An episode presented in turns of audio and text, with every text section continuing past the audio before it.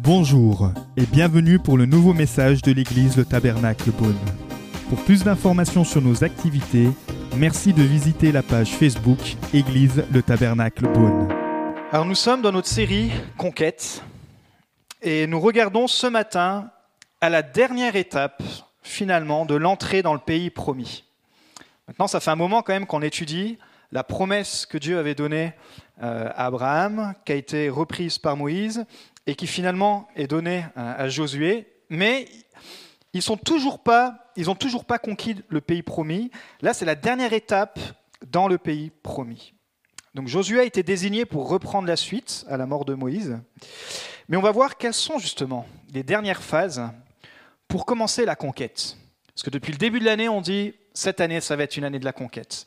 Et on a préparé nos cœurs à travers ces messages pour nous disposer à nous aligner sur euh, la pensée de Dieu, de croire que cette année, ça sera une année de conquête. Mais juste avant de vraiment rentrer en possession, c'est-à-dire de prendre possession du pays, il va se passer une dernière chose, des dernières choses, quelques dernières phases.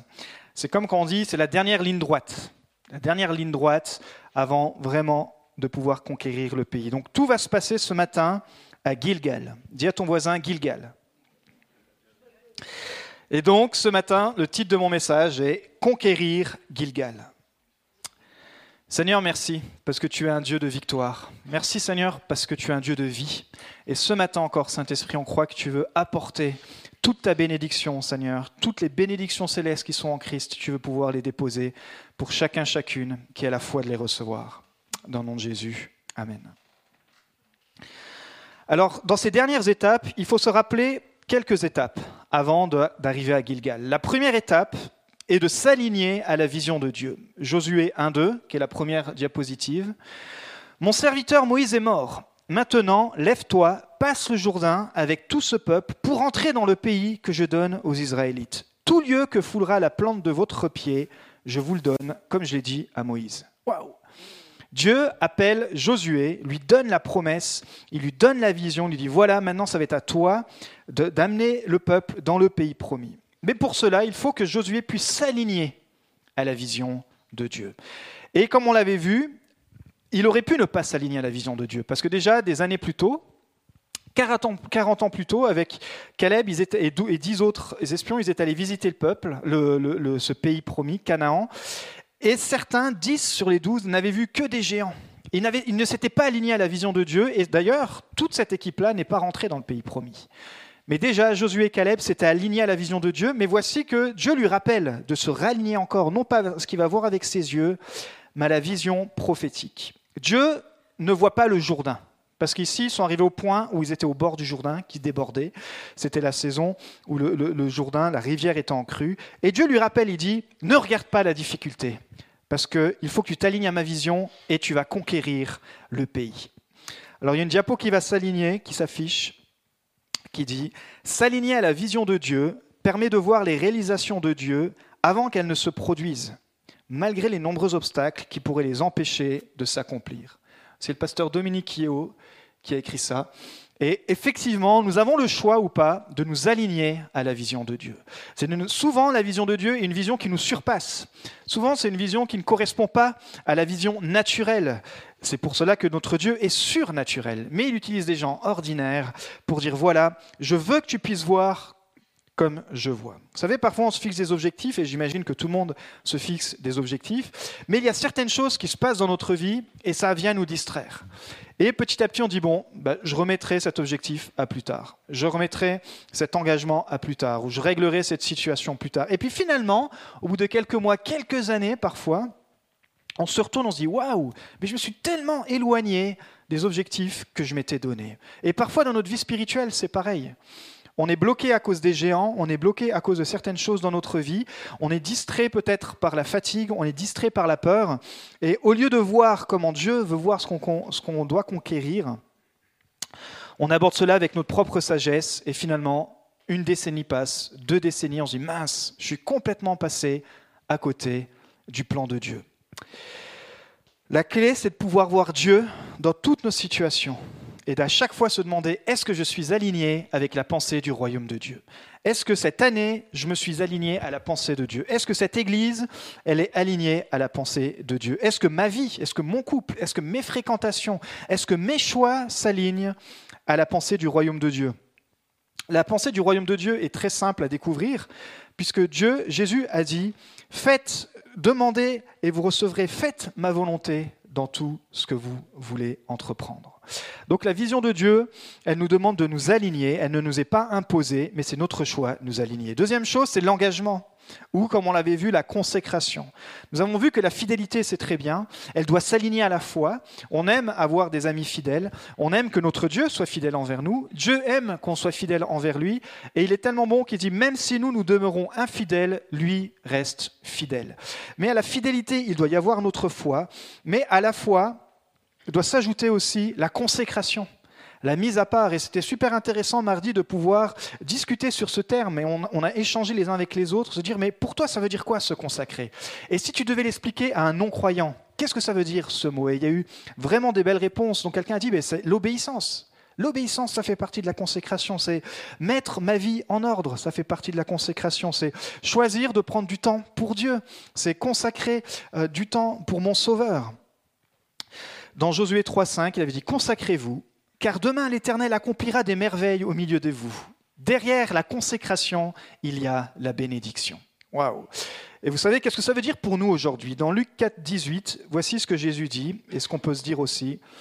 « L'Esprit du Seigneur est sur moi, parce qu'il m'a consacré par onction pour annoncer la bonne nouvelle aux pauvres. Il m'a envoyé pour guérir ceux qui ont le cœur brisé, pour proclamer aux prisonniers la délivrance et aux aveugles le recouvrement de la vue, pour renvoyer libres les opprimés, pour proclamer une année de grâce du Seigneur. » C'est quoi la volonté de Dieu? C'est quoi les principes du royaume de Dieu? Dans ce simple verset, littéralement, il y a tout, tout ce à quoi ça correspond, notre consécration. Quand on est rempli du Saint-Esprit, notre désir est alors de nous consacrer, de nous mettre à part pour servir Dieu. Et souvent, quand on voit consécration, on limite cela à, aux, aux cinq ministères qu'on peut étudier dans la Bible, aux prophètes, aux pasteurs, aux enseignants. Mais non, Jésus a dit, quand tu vas te consacrer, quand tu reçois l'onction, selon le don que tu as reçu, et c'est pour ça qu'il liste une certaine liste, qui n'est pas exhaustive non plus, mais il dit, alors que tu vas recevoir l'onction de Dieu, chacun selon l'onction que tu as reçue, chacun selon la percée que tu peux faire, nous sommes consacrés pour quelque chose. Nous sommes consacrés, certains, c'est facile pour vous de parler de Dieu à vos amis. Ben, c'est facile pour vous de, de pouvoir entamer une discussion et finalement de parler de votre foi. Vous êtes consacrés pour cela. Pour certains, c'est pas facile pour vous d'avoir de l'empathie pour ceux qui souffrent. Vous dites, oh, moi, quand il y a quelqu'un qui souffre, j'ai envie de prendre du temps avec cette personne. Tu es consacré pour apporter la bonne nouvelle de Jésus pour ces personnes. Pour d'autres, c'est, vous êtes consacré, vous, vous êtes euh, touché quand vous voyez des gens qui sont prisonniers de toutes sortes d'addictions, qui sont, qui sont prisonniers de, de, de, de l'alcool. Et vous, ça vous touche. Vous êtes consacré pour parler, pour apporter la bonne nouvelle de Jésus-Christ. Nous sommes consacrés pour quelque chose. La consécration pousse à l'action. Troisième chose, la pierre du souvenir. Et là, on arrive au Josué chapitre quatre, verset un. Il y a la diapo qui va s'afficher. « Lorsque toute la nation eut fini de passer le Jourdain, l'Éternel dit à Josué, « Prenez douze hommes parmi le peuple, un de chaque tribu. Donnez-leur cet ordre, retirez d'ici du milieu du Jourdain, là où les prêtres se sont arrêtés de pied ferme, douze pierres que vous emporterez avec vous et que vous déposerez à l'endroit où vous passerez cette nuit. » Josué dressa à Gilgal, tout le monde dit Gilgal, les douze pierres qu'ils avaient retirées du Jourdain. Il dit aux Israélites, « Lorsque vos enfants demanderont un jour à leur père, mais que signifient ces pierres ? Vous les instruirez en disant, « Israël a passé le Jourdain que voici à pied sec. Oui, l'Éternel, votre Dieu, a asséché devant vous l'eau du Jourdain jusqu'à ce que vous soyez passés, tout comme, tout comme il l'avait fait à la mer des roseaux, la mer rouge avec Moïse, qu'il a asséché devant nous jusqu'à ce que nous soyons passés. Ainsi, tous les peuples de la terre sauront que la main de l'Éternel est puissante et vous craindrez toujours l'Éternel, votre Dieu. » On avait laissé Josué à cet endroit où ils avaient passé le Jourdain, où ils avaient conquis le Jourdain. Et maintenant, Dieu leur dit, il faut que certaines personnes, douze, un de chaque tribu, vous savez, il y avait douze tribus, on avait parlé aussi que dans l'église, chacun avait sa tribu. Si vous êtes papa, maman, de la famille, c'est votre tribu. Si vous êtes célibataire, vous êtes votre propre tri- tribu. Si vous, vos amis sont votre tribu, et cetera. Et on avait dit d'ailleurs, c'est une bonne idée cette année, que chaque tribu puisse s'inviter euh, en dehors de, de, de, de, des réunions du dimanche pour qu'on apprenne à se connaître. Et j'ai vu circuler quelques photos, je vois que c'est, c'est déjà fait. Les tribus se s'invitent les uns les autres, donc c'est bien, continuons de nous inviter, continuons tribu par tribu d'apprendre à faire connaissance. Mais voilà, ils ont envoyé un leader de chaque tribu vers les prêtres qui se tenaient encore au milieu de cette rivière qui était asséchée pour prendre douze pierres et les rapporter sur la terre ferme. Quelle étrange demande de la part de Dieu. Mais Dieu explique, il dit voilà, vous allez me construire un autel du souvenir. douze pierres, un par tribu, que vous allez ramener sur la terre. Donc c'est cette région où ils sont arrivés, Gilgal, qui était à quelques kilomètres, trois kilomètres de Jéricho. Et ici, ils ont monté un monument. Les douze pierres, ils les ont montées les unes sur les autres. Un monument du souvenir. Waouh. Je crois qu'il y a un temps pour sceller notre foi. Il y a un temps pour se rappeler ce que Dieu a fait pour nous. Il y a un temps pour se rappeler que, oui, peut-être il y a eu des années compliquées, mais à chaque fois, Dieu était présent. Et là, c'est ce qu'il est en train de leur dire. Il faut que vous puissiez être un témoignage, non seulement pour cette génération, non seulement pour la terre où vous allez mettre ces pierres, c'était prophétique, mais aussi pour les générations à venir. Et il dit pour ça, chaque tribu, c'est votre pierre, et ça sera votre rôle, votre responsabilité d'enseigner quand les enfants diront, mais à chaque fois qu'ils repassaient par Gilgal, on va voir que Gilgal, c'est un lieu qui va devenir très important pour Israël, bah, à chaque fois les enfants allaient demander, mais pourquoi il y a ce monument de douze pierres? Et à chaque fois, un papa, un jeune, un moins jeune, allait raconter l'histoire. Ah bah tu sais, tu sais pas d'où on sort petit, alors viens, on va s'asseoir. Et ils allaient au McDo de Gilgal, ils prenaient un McCafé, et le papa ou la maman ou le copain, l'ami disait « Viens, je vais t'expliquer. Ici, tu ne peux pas t'imaginer. Imagine, tu vois cette grande rivière à quelques kilomètres. Eh bien, Dieu avait ouvert cette rivière en deux, mais il avait fait plus fort. Il avait ouvert la mer en deux. Il nous a délivrés de l'esclavage. » Et en fait, c'est le témoignage qui était transmis comme ça, à travers un symbole physique, à travers douze pierres. Et une question qu'on peut se poser aujourd'hui, c'est quelles sont vos pierres ? Quelles sont mes pierres ? Est-ce que quand on vient chez moi, on voit des pierres du témoignage ? Est-ce que sur mon lieu de travail, est-ce que dans ma voiture, je transporte la pierre de mon témoignage ? Est-ce que parmi les soirées, peut-être que je peux participer en dehors de cette église, est-ce qu'on peut voir des pierres du témoignage ? Ici, cet immeuble en pierre est le témoignage qu'il y a une église. Mais Jésus dit quelque chose de plus fort, il dit « Vous êtes les pierres vivantes ». Nous devenons le témoignage de la puissance de Jésus-Christ. Et nous ne devons pas sous-estimer cette puissance qui est en nous. Que vous soyez au collège, au lycée, jeune, que vous passiez par la difficulté, un jour on va vous poser cette question, mais qu'est-ce qui anime ta foi ? Ou qu'est-ce qui t'a permis de traverser les situations ? Viens, on va se poser. Voici la pierre de mon témoignage. J'étais loin, mais Dieu m'a rapproché. J'étais perdu, mais Dieu m'a sauvé. Je cherchais la direction et Dieu m'a dirigé. Que ce soit, que cette pierre que nous soyons devienne ce témoignage vivant. Et je sais que nous sommes une église où nous sommes des pierres vivantes. Pourquoi ? Parce que Christ est la tête et quand l'Esprit de Dieu vit en nous, alors il fait de nous des êtres vivants. Et pour pas que l'église s'éteigne, il faut qu'on puisse rester un témoignage vivant. Il ne faut pas qu'on puisse devenir un monument, un, un, un beau local, mais il faut qu'on puisse continuer de rester dans le mouvement de l'Esprit, dire « Waouh, oui, telle personne », telle pierre, autrefois j'avais un cœur de pierre, mais Dieu l'a changé en un cœur de chair. Et voici maintenant. Et c'est pour cela que nous, nous avons le cœur de Christ et nous sommes tournés aussi vers les, vers les non-croyants, vers les perdus. Nous sommes une église qui veulent accueillir la brebis perdue. Comme dans Luc quinze, où Jésus prend trois fois la peine d'expliquer les paraboles pour dire « Il faut que le cœur du croyant soit tourné vers le non-croyant ». D'ailleurs, si cela n'était pas le cas, je n'aurais jamais rencontré l'Évangile, et vous non plus. Et c'est pour cela que nous voulons être une église qui soit plus près de Dieu, mais aussi plus près des gens. Et nous prions vraiment pour ce dimanche douze avril. Vraiment, on n'a pas beaucoup d'événements d'évangélisation, parce que voilà, on n'a pas beaucoup de temps pour organiser cela. Mais le dimanche douze avril, il y aura deux cultes, et c'est vraiment...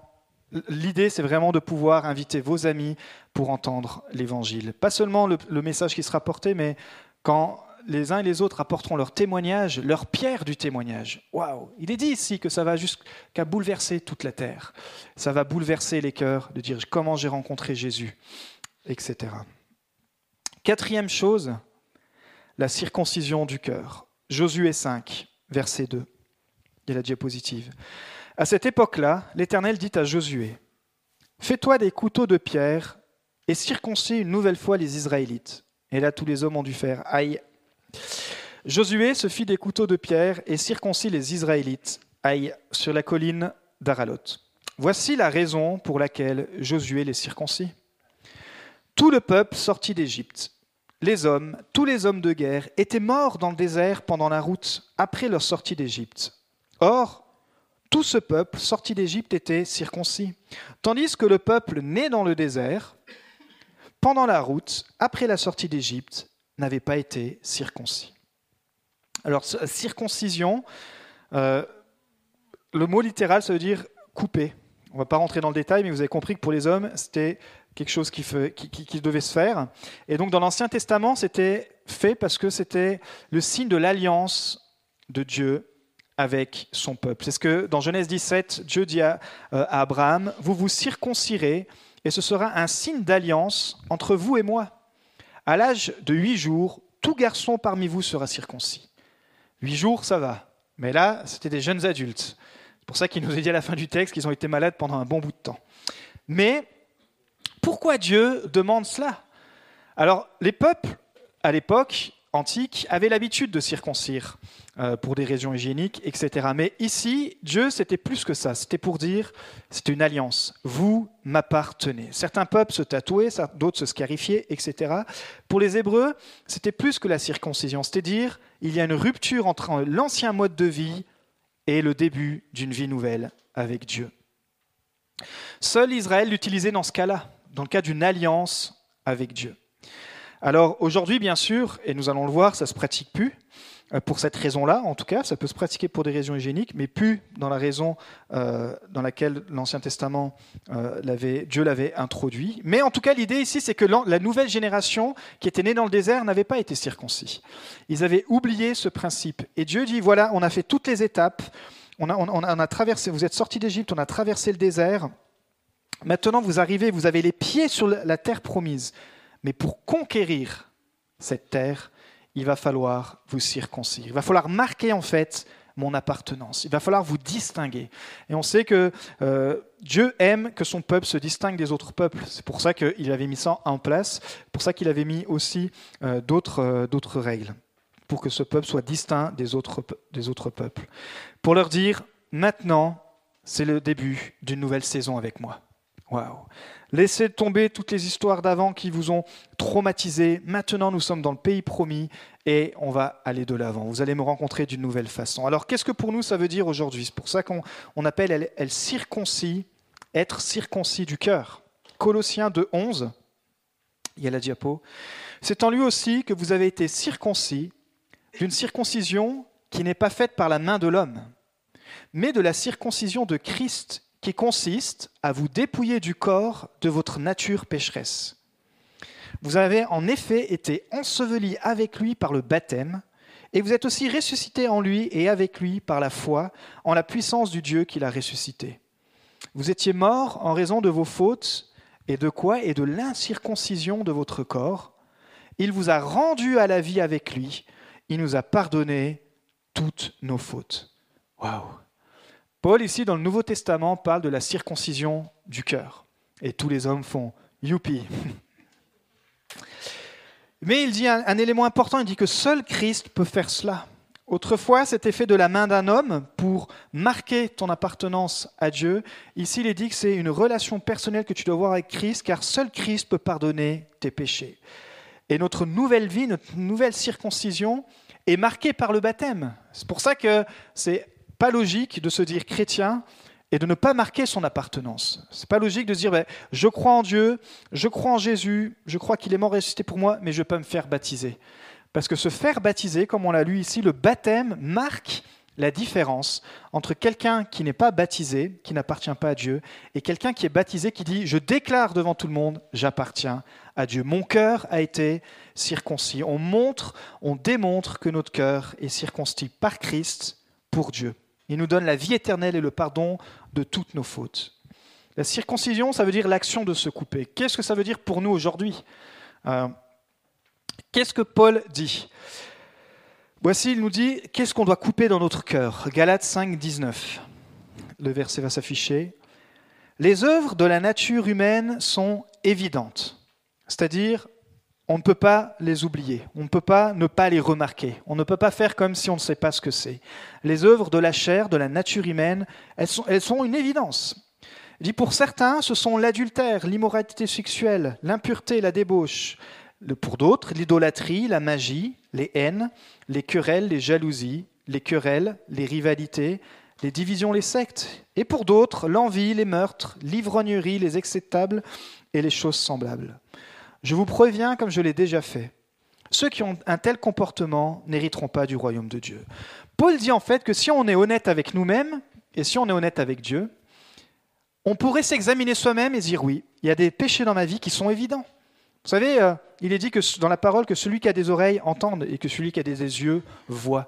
Et je crois que quand on est assez humble pour se mettre devant Dieu et dire ben, « Seigneur, effectivement, j'ai besoin de me couper de certains mauvais désirs. » Alors, il y a différentes catégories de péchés. On ne va pas rentrer dans, dans le détail, mais il y a des péchés qui, do- qui, euh, il y a des péchés qui touchent le domaine sexuel. On l'a vu, tout ce qui est à, à, en dehors du, de, de la sexualité, tout ce qui a trait à la sexualité, il y a des mauvais désirs qui doivent être coupés. C'est très rare d'avoir une personne, il y a quatre domaines de péché dans les quatre catégories. Suivant nos sensibilités, le diable va venir nous tenter. Pour certains, ça sera les, les tentations sur le domaine sexuel. Pour d'autres, ça sera sur le domaine spirituel. Euh, si vous avez, par exemple, euh, trafiqué dans la magie, si vous êtes les médiums, et cetera, ben, pour vous, il y aura une porte ouverte là-dedans. Et il y aura toujours de la confusion.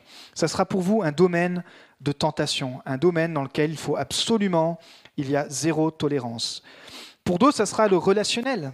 On a vu qu'il y, y a quand même quelque chose, qui, qui, une tentation pour animer des jalousies, de la colère, des rivalités, des divisions, et cetera. Et pour d'autres, ça sera le problème de caractère, l'envie.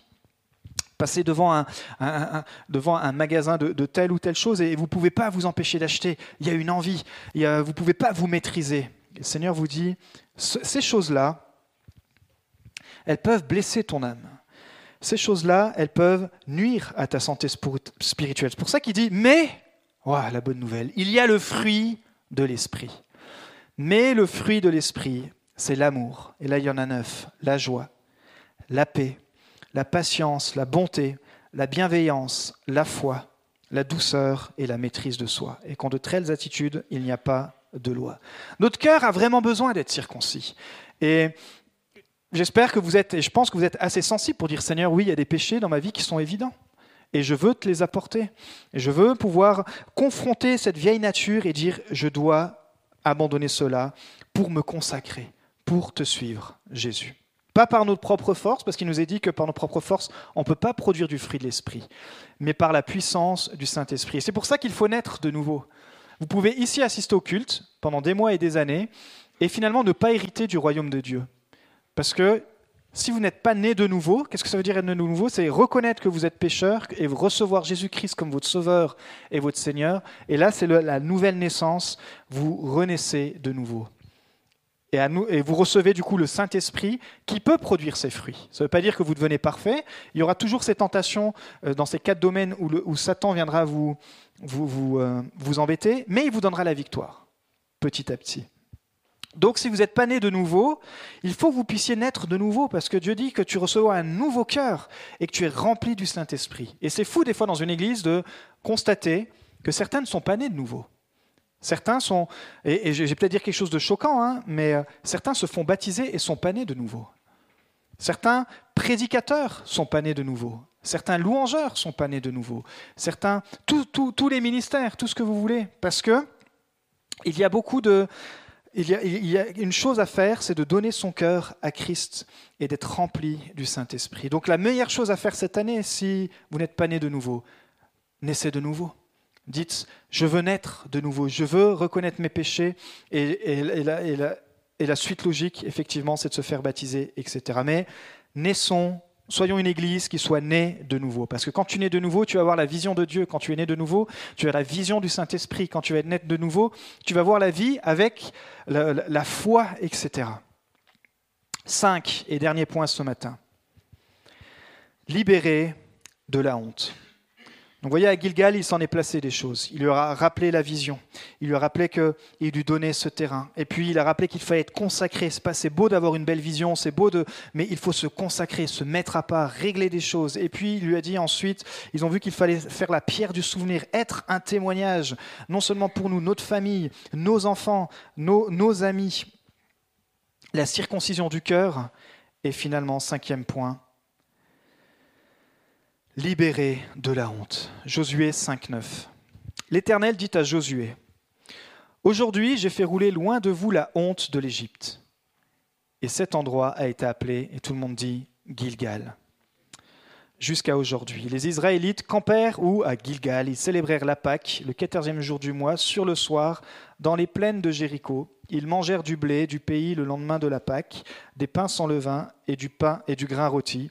Ils en mangèrent ce jour-là. Rappelez, c'est ce qu'on avait vu, c'est que la manne cessa le lendemain de la Pâque. Au moment où ils mangèrent du blé du pays, les Israélites n'eurent plus de manne et ils mangèrent des produits du pays de Canaan cette année-là. Waouh! Il s'est passé tellement de choses. Ils allaient aussi vivre sur un nouveau mode. Ils n'allaient plus recevoir la manne, ils n'allaient plus recevoir la provision divine du ciel. Maintenant, Dieu allait leur donner la provision, mais il fallait qu'ils labourent la terre. Après la circoncision, le peuple a aussi célébré la Pâque. Et à Gilgal, Gilgal restera une place importante. C'est là où le premier roi Saül, par exemple, va être couronné. Mais surtout, c'est à Gilgal où ils ont été libérés de la honte. Et c'est tout le point de ce matin, de conquérir notre honte. Gilgal veut dire action de rouler. Et la honte vient de l'hébreu sherpa, qui veut dire opprobre, reproche, mépris, outrage, honte, culpabilité, insulte, euh, faire des reproches avec la condition de honte, disgrâce. Vous savez quoi? Leur corps était sorti d'Égypte, était sorti du désert, mais leur cœur était encore esclave. Mais esclaves de la honte. Waouh! Esclaves de la honte. Et Dieu leur rappelait qu'ils ne devaient plus avoir honte du passé, plus avoir honte du péché, plus avoir honte de toutes les gaffes qu'ils avaient faites. Il dit, vous êtes sauvés, mais vous êtes encore esclaves de la honte. Et je veux, pour conquérir le pays, que non seulement vous marchiez en tant que sauvés, mais en tant que libres. Et ce matin, c'est ce que nous avons déclaré dans ce temps de prière, c'est que là où il y a l'Esprit de Dieu, il y a la liberté. Et il n'y a plus de place pour la honte. La honte nous réduit, la honte nous, nous culpabilise, la honte nous assaillit, la honte nous empêche de dormir. La honte vraiment réduit le chrétien à juste à une vie de sauvé, mais pas du tout à une vie d'appelé. En tant que chrétien, nous pouvons être sauvés et pourtant esclaves de la honte à cause du passé. Peut-être tu ne te pardonnes pas des choses que tu as faites ou des choses qu'on a faites sur toi. Et tout cela, il y a, il y a, il y a tout un cheminement que tu peux prendre. Et il y a même des cours en relation d'aide, des entretiens en relation d'aide pour t'aider à te libérer de cette honte. À cause aussi des, des péchés évidents, comme on a vu. Et là, c'est notre part à nous. On ne veut pas les couper. On ne veut pas abandonner cela. Et pourtant, on est sauvé. On aime Jésus. On aime Dieu. Mais il y a une part de nous qui ne veut pas couper certaines choses. Et du coup, on est sauvé, mais on ne peut pas marcher comme un conquérant. On ne peut pas marcher libre. Ça va, Sarah et Love Kevin? Merci. Et c'est vraiment important si on veut continuer cette année en tant qu'Église, parce que je crois qu'il y a un appel sur chacun d'entre nous pour simple, pas simplement marcher en tant que sauvé, c'est déjà, c'est déjà la meilleure des étapes de dire « Seigneur, merci, j'ai reçu ta grâce », mais libre, libre de la honte, libre du rejet. Peut-être la honte, c'est dû à cause de ce que tes parents ont dit sur toi, ta famille a dit sur toi, tes amis ont dit sur toi. Mais Dieu te rappelle que tu peux être libre de la honte. À Gilgal, Gilgal veut dire euh, qui a roulé. Il a dit, j'ai fait rouler la honte loin de vous. Et cela, c'est, aujourd'hui, c'est possible avec les fruits du Saint-Esprit. Jésus a tout accompli à la croix, et ici, ils vont célébrer aussi la Pâque. Vous voyez, c'est fou parce que quand vous lisez les textes, en fait, c'est que la troisième fois qui célèbrent la Pâque. Rappelez-vous, la Pâque, c'était cette soirée où, euh, quand ils étaient encore esclaves en Égypte, euh, Moïse avait dit de la part de Dieu à Pharaon, « Si tu ne nous laisses pas partir ce soir, il y a l'ange de la mort qui va arriver et tous les premiers-nés vont mourir, sauf le peuple hébreu. » Et effectivement, le Pharaon avait endurci son cœur, alors que tout le monde lui disait de libérer le peuple. Et ce soir-là, l'ange de la mort est passé. Et on a entendu des cris dans toute l'Égypte, parce que tous les premiers-nés euh, sont morts, sauf le peuple hébreu. Et Dieu avait instauré une loi, un mémorial. Il avait dit, bah, à partir de ce soir-là, chaque année à cette date-là, vous fêterez la Pâque. Pâque, ça veut dire littéralement passer au-dessus, parce que l'ange de la mort était passé au-dessus des Hébreux, leur laissant la vie. Mais, depuis tout ce temps, il ne l'avait fait que trois fois. Une fois là, forcément, cette soirée-là, où ils avaient dû manger rapidement, et cetera. Une deuxième fois sur le mont Sinaï, quand euh, ils avaient dû se consacrer avant que Moïse aille récupérer les, les tables de la loi. Et puis finalement, là, cette troisième fois, et la différence, elle est où ? C'est qu'ils le font en terre promise. Ils le font avant de, de, de ils le sont sur le, sur le terrain qu'ils sont en possession, mais avant de posséder tout le pays. Ils disent, il faut qu'on puisse se rappeler que nous avons été libérés. Il faut qu'on puisse se rappeler que euh, l'ange de la mort est passé au-dessus de nous, que Dieu nous a libérés, qu'on a été esclaves pendant quatre cent trente ans. Et c'est pour cela que ce matin, nous allons terminer avec la Sainte Seine, parce que avant d'être chrétiens, avant de choisir d'être sauvés, nous étions esclaves du péché. En Christ, nous ne sommes plus esclaves du péché, nous subissons encore les conséquences, mais nous sommes libres. Et c'est ce qu'il veut rappeler ce matin. Il dit, tu peux conquérir Gilgal. Christ a roulé la pierre, il est sorti du tombeau pour nous pardonner, pour nous sauver, mais aussi pour te libérer de toute la honte. Nous n'avons plus à avoir honte, mais nous devons, libre, nous devons vivre en tant que libres et pardonnés. Donc peut-être que ce matin, alors que, quand je dirai tout à l'heure, on prendra ce temps de, de Sainte Seine, peut-être ce matin pour vous, pendant ce, ce pain et ce vin qui représentent le corps de Christ, vous avez besoin d'aligner votre vision à celle de Dieu, dire « Seigneur, ce matin, ouais. ». Je reconnais durant ce temps que j'ai besoin d'aligner ma vision avec toi. Ou peut-être de vous consacrer davantage, dire « Seigneur, je veux prendre un engagement plus sérieux pour toi cette année. » Ou peut-être d'élever une reconnaissance, un, un mémorial pour tout ce que Dieu a fait, le souvenir de sa grâce. Peut-être pour vous, c'est circoncire votre cœur, dire « Seigneur, où j'en suis dans ma nouvelle naissance ? Mais ce matin, je ne peux pas prendre ce repas juste par habitude. Je vais le prendre parce que je crois que je t'ai donné ma vie. » Et dernier point, cinquième point, prendre ce pain et ce vin comme des enfants, des filles et des fils libres. Dire, Seigneur, on est imparfait, mais on suit le Dieu parfait. Il y a tellement de choses qui collent à mon cœur, qui collent à mes pensées. Et Seigneur connaît nos pensées et pourtant, il t'aime comme tu es. Il te dit, c'est pas grave, mais je veux te libérer de cette honte. Et on va ensemble avancer. Même, tu trébucheras encore, mais toujours, je te relève, je te relèverai. Je veux te libérer de la honte. Alors, si vous le voulez, ce matin, on va se lever pour terminer par le repas du Seigneur.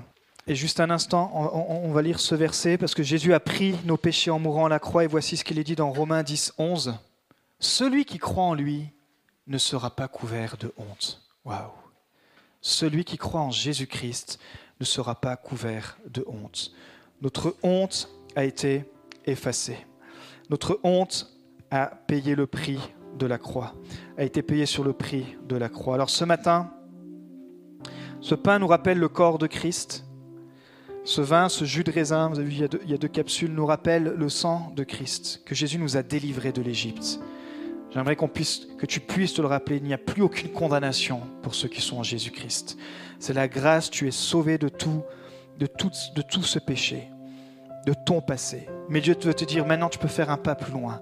Il veut te libérer de la honte aussi, de toute la honte qui pèse sur tes épaules.